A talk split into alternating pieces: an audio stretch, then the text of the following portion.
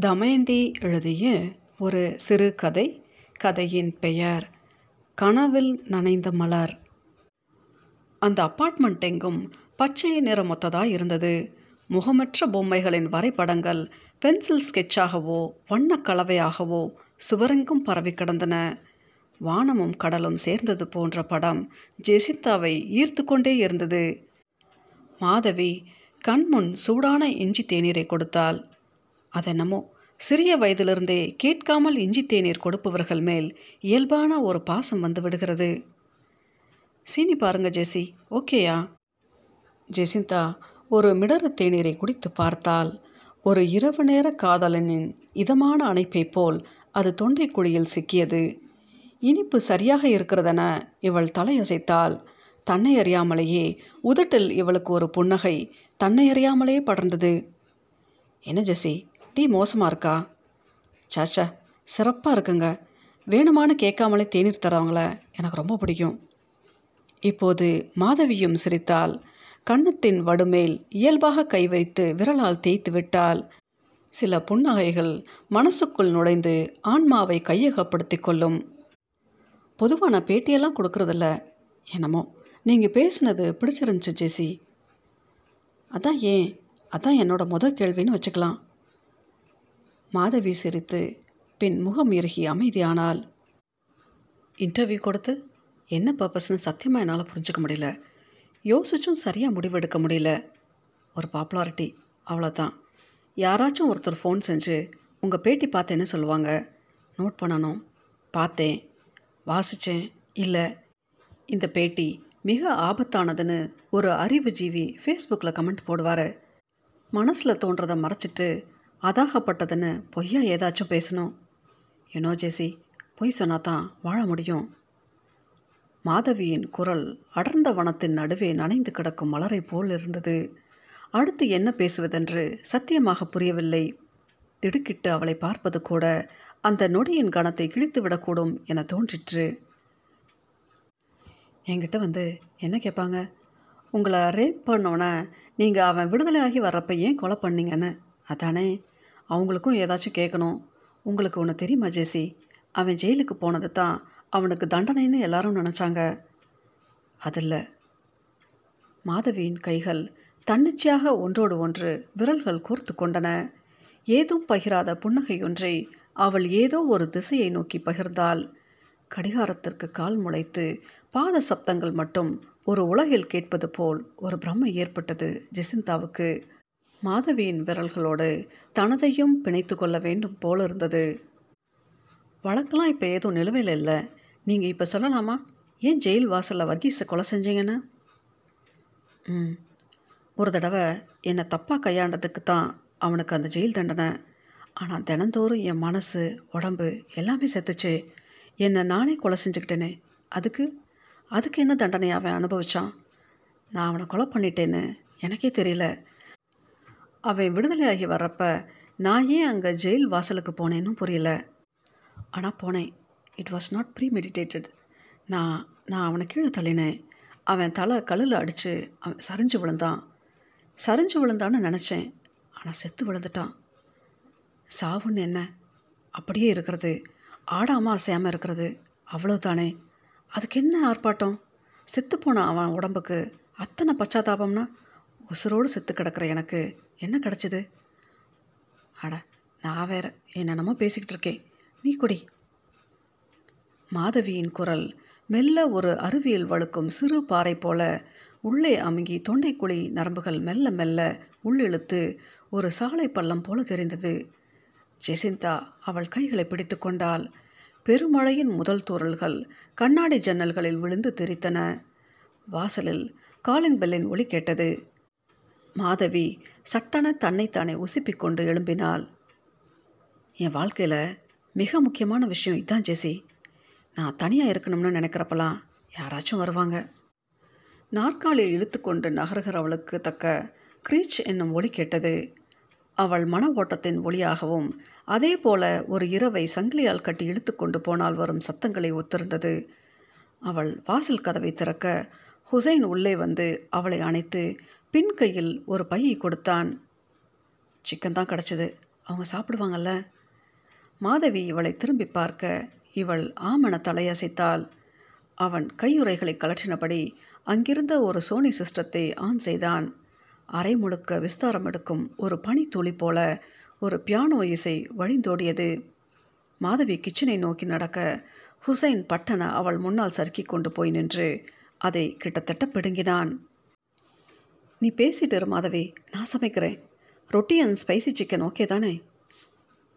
மாதவி சிரித்தபடி அவன் கையில் அதெல்லாம் கொடுத்துவிட்டு நகர்ந்தவள் பின்னால் திரும்பி அவனை ஒரு முறை அணைத்து கன்னத்தில் முத்தம் கொடுத்தாள்.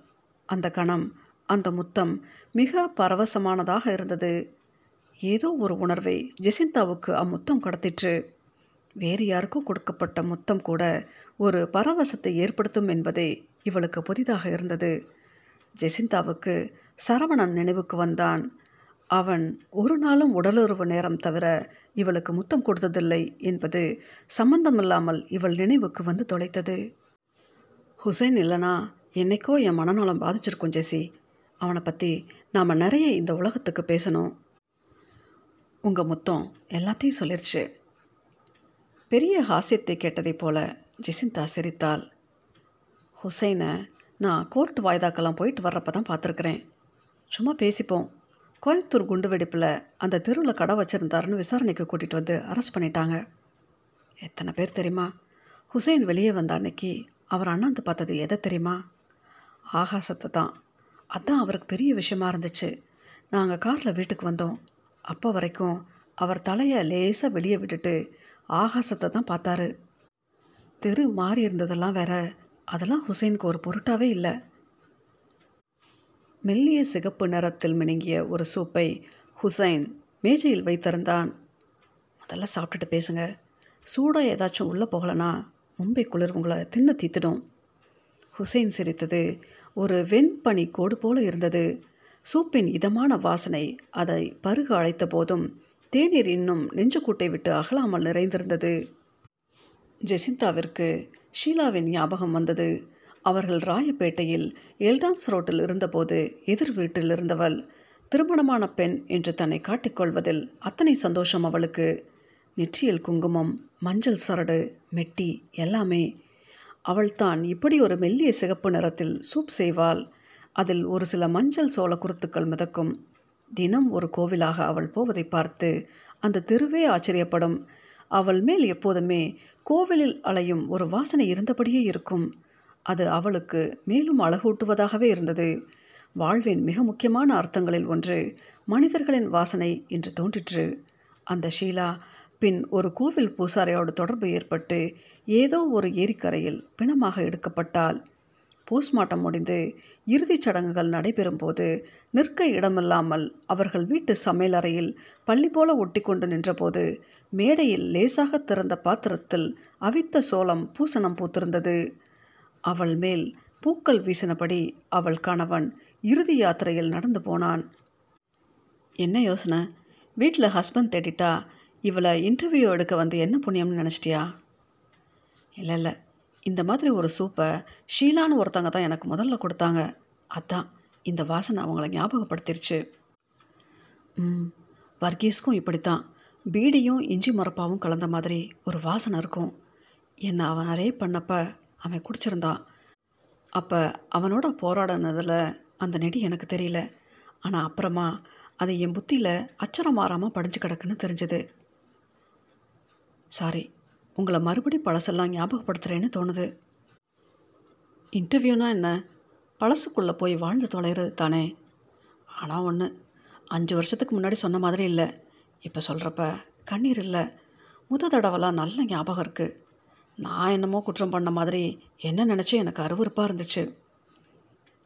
ஜெஸி மெல்ல சூப்பை குடிக்க பதில் சொல்லவில்லை எனினும் அதற்கு நிகரான சூட்டோடு உணவு குழாயினுள் வெப்பம் தகத்தகத்தது. நெற்றி போட்டில் சின்ன பாதரச துளிகள் போல வேர்த்தது. இவள் சட்டன துடைப்பதை பார்த்த மாதவி எழுந்து மின் விசிறி போட இவள் புன்னகைத்தாள். மாதவியின் கண்கள் ஒரு சிறிய பறவை தன் சிறகை விரிப்பதைப் போல ஆசுவாசத்தை பரப்புகிறார் போல தோன்றிற்று. என் கூட பேசுகிறதுக்கு கேள்விகள் கேட்குறதுக்கு எந்த விதமாகவும் சங்கடம் வேணாம் ஜெசி. என்னனாலும் கேட்கலாம் நீங்கள் என்றால் ஒரு பறவை தரையை தொட்டு தன்னை ஸ்திரப்படுத்தி கொள்ளும் இதத்தோடு அவள் கேட்டாள். இருக்கு. ஆனால் உங்களை காயப்படுத்திடக்கூடாதுன்னு தான் கேட்காம இருக்கிறேன். மாதவி இவள் தோளை பற்றி கொண்டாள். இனிமேலாம் என்ன காயம்? ஒன்றும் கிடையாது. கேளுங்க. ஒரு ரேப் விக்டிம் ஒரு கொலை செஞ்சவர். நீங்கள் உங்கள் ஐடென்டிட்டியை என்னவா பார்க்குறீங்க? ஹுசேன் கிரில் சிக்கனை ஃப்ரிட்ஜில் மசாலா போட்டு வைக்க வந்தவன்.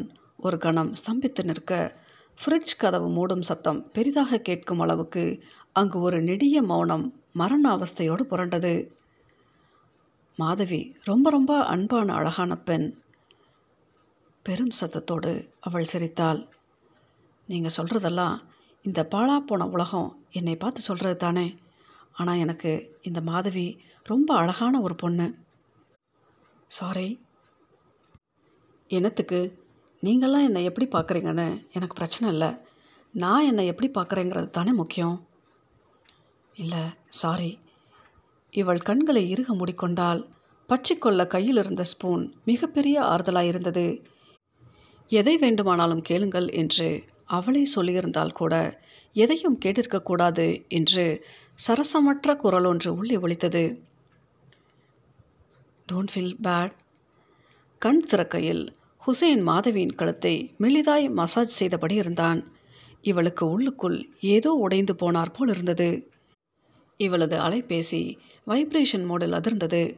மாதவி ஏதோ சொல்ல வந்தவள் சொல்லாமல் தயங்குவதை பார்த்து இவள் அலைபேசியை எடுக்காமல் விட பேசுங்க ஜெசி என்றாள். இவள் அலைபேசியை நகர்த்தி வைத்துவிட்டு நீங்கள் சொல்லுங்க என்றாள். இல்லை எனக்கு ஒன்றே ஒன்று சொல்லணும் போல இருக்குது உங்களுக்கு இது தெரியணும். இது ஆஃப் தி ரெக்கார்டா ஆன் தி ரெக்கார்டான்னு நீங்கள் முடிவு பண்ணிக்கோங்க. எஸ் நான் ப்ரெக்னெண்ட்டாக இருக்கேன். நாற்பத்தஞ்சு வயசு. இது எனக்கு பெரிய விஷயம். எனக்கு செக்ஸ் பிடிக்காது ஜெஸ்ஸி. ஐ ஹேட் இட் யாரை தொட்டால் பிடிக்காது. வெளிப்படையாக சொல்லணும்னா நானும் ஹுசைனும் சேர்ந்து வாழ ஆரம்பித்தப்ப எனக்கு செக்ஸ் பற்றி பெருசாக ஒன்றும் தோணலை. எஸ் அதான். தோணலை. ஆனால் இப்போ மாறியிருக்கேன். ஆக்சுவலாக ஜெஸ்ஸி செக்ஸ் வித் லவ் ரொம்ப அழகான விஷயம். இதை நான் சொன்னேன்னு எழுதுங்க. சொசைட்டி ஆச்சரியப்படும்ல. ஒரு ரேப் விக்டிம் செக்ஸ் ரொம்ப நல்ல விஷயம்னு சொல்கிறது சும்மா பத்திக்கும்ல. ஒரு நிமிடம் இவளுக்கு தண்ணீருப்பே பாரமானது போல் இருந்தது. ஃபோன் அடித்துக்கொண்டு ஓய்ந்த ஒரு மெசேஜ் மேலாக மினுங்கி சத்தமிட்டது. எடிட்டோரியலில் இருந்து சிவசாமி குறுந்தகவலில் ஏதாவது தேரிச்சா? கவர் ஸ்டோரி என்று கேட்டிருந்தான். இவள் பதில் அனுப்பாமல் அலைபேசியை கைப்பைக்குள் போட்டாள். ஏன் சொன்னேன்னு தெரியல. ஆனால் சொல்லணும் போல இருந்துச்சு. அவ்வளோதான் பொண்ணுங்க உடம்பு மட்டும்தான் உறவுன்னு எல்லா ஆம்பளைங்களும் நினைக்கிறதில்ல ஜெசி. மாதவி வெறுமனை புன்னகைத்து ஒரு நிமிஷம் பாத்ரூம் போயிட்டு வந்துடுறேன். என்றபடி உள்ளே போக ஜெஸ்ஸி அவசரமாக ஃபோனை எடுத்து சிவசாமியின் என்னை டயல் செய்தாள். என்னாச்சு ஜெஸி கவர் தானே எத்தனை பேஜு? ஆறு?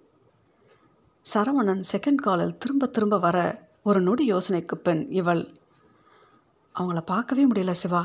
நாளைக்கு பார்க்கலாமான்னு சொல்கிறாங்க ட்ரை பண்ணுறேன் நாளைக்கும் கிடைக்கலனா கிளம்பிடுவேன் என்றாள்.